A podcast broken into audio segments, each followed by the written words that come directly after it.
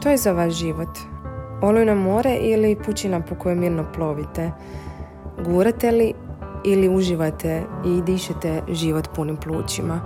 Ja vjerujem da je sreća vještina koju svi možemo naučiti i koja nam je potrebna da bismo bili zadovoljni, pa time i dobri za druge. Dobrodošli u podcast o partnerskom odnosu, odgoju i razvodu, mentalnom zdravlju i osobnom razvoju.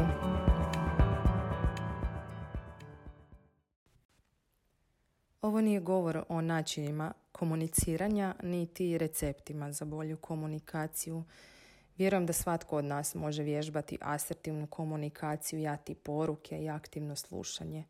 Brojne knjige su napisane o načinima na koje naše poruke mogu zvučati bolje i jasnije, a naše slušanje može postati usmjerenije na sugovornika.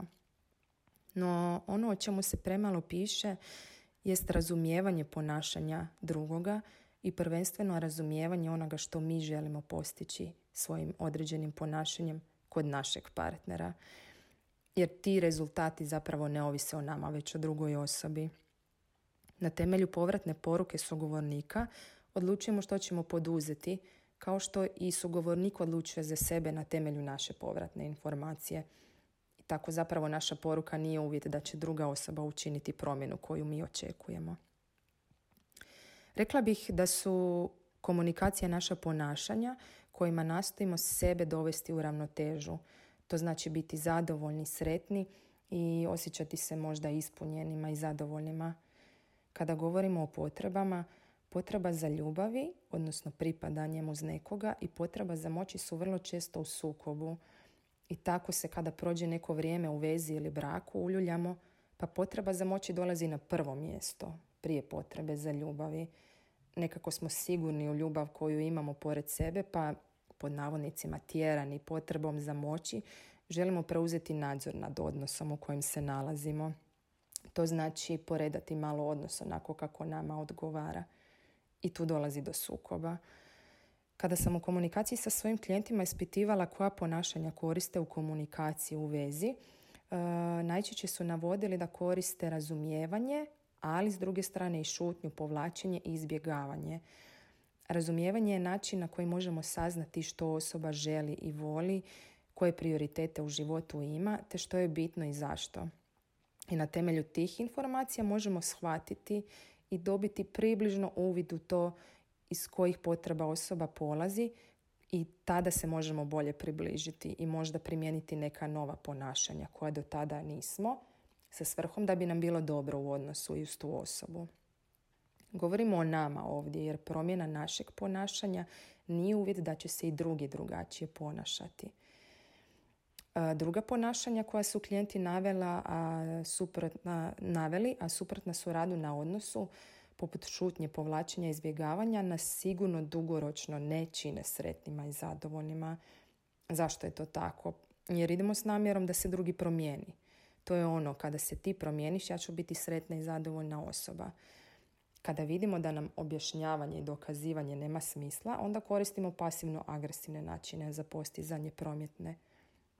Promislimo radimo li time zapravo za odnos. Sve što radimo, uvijek radimo da bismo se osjećali dobro, ali pitanje je idemo li u tom smjeru i jesu li naše ideje u glavama realne i ostvarive i kako smo mi pritom okolnost za našeg partnera. Ono što smatram bitnim jest razumjeti što ja želim postići takvim ponašanjem. Želimo li se osjećati bolje kao partner ili partnerica ili želimo svim silama dokazati toj osobi kako je potrebna promjena njegovog ili njezinog ponašanja? Jesmo li mi svjesni ponašanja koja biramo? Idu li nam ona u korist? I ponavljamo li ista ponašanja s namjerom i vjerom da će druga osoba konačno nešto shvatiti jednog dana? Vjerujemo li da mi imamo moć postići promjenu kod drugoga? Dobra vijest je da nemamo tu moć. Zašto je to dobra vijest? Pa jer je oslobađajuća. Ona meni baš zvuči oslobađajuće. Zato što oslobađa mukotrpnog rada, nesretnosti i uzaludnog truda. Rijetko se zapravo okrećemo samima sebi i pitamo sebe ostvarujemo li se kako baš želimo ovim postupcima koje trenutno radimo i biramo. Rijetko osvještavamo da smo mi samo informacija i zapravo slučajni prolaznik koji se našao u ovoj priči uz ovu osobu. Koliko smo odgovorni za informacije koje dajemo? Jer za njih smo jedino odgovorni. Kao što sam rekla, kako će druga osoba primiti našu poruku je samo njezina odgovornost. Bez obzira preklinjemo li, objašnjavamo, vičemo, plačemo ili šutimo. Mi ne možemo apsolutno ništa poduzeti u vezi primanja poruke. Odnosi se zapravo narušavaju čim u njih unosimo naše vjerovanje da možemo postići da se drugi ponaša kako želimo. Ne možemo zaviriti u glave drugih ljudi koliko god mislimo da možemo i da znamo što oni misle i žele. Mi uvijek polazimo iz svojeg svijeta i svojih ideja što bi za nas bilo dobro i onda na temelju toga vjerujemo da je to i drugima dobro. A kada se ponašamo na temelju tih ideja, onda narušavamo odnose. Istina je da nikada ne možemo znati što je u mislima drugih. Volim često reći da su pretpostavke kobne za odnos, a ono što možemo je sprovjeravati i informirati se kako bismo saznali želimo li i dalje biti uz tu osobu ili ne. Kako bismo saznali možemo li joj se i na koji način približiti i sebe bolje ostvariti uz tu osobu. I tada to nije recept za ostajanje drugih uz nas, jer se drugi ostvaruju, realiziraju, odlučuju za nas na drugačije načine. Ono što je u našoj moći je davanje svega što znamo. Biranje drugačijih postupaka na temelju onoga što vidimo, ali uvijek s ciljem da se mi ostvarimo na način kako bismo bili sretni i zadovoljni. Što onda učiniti po tom pitanju komunikacije u partnerskom odnosu? Prvo, mislim da je važno da govorimo svoje želje i očekivanja, pritom slušajući i drugu stranu.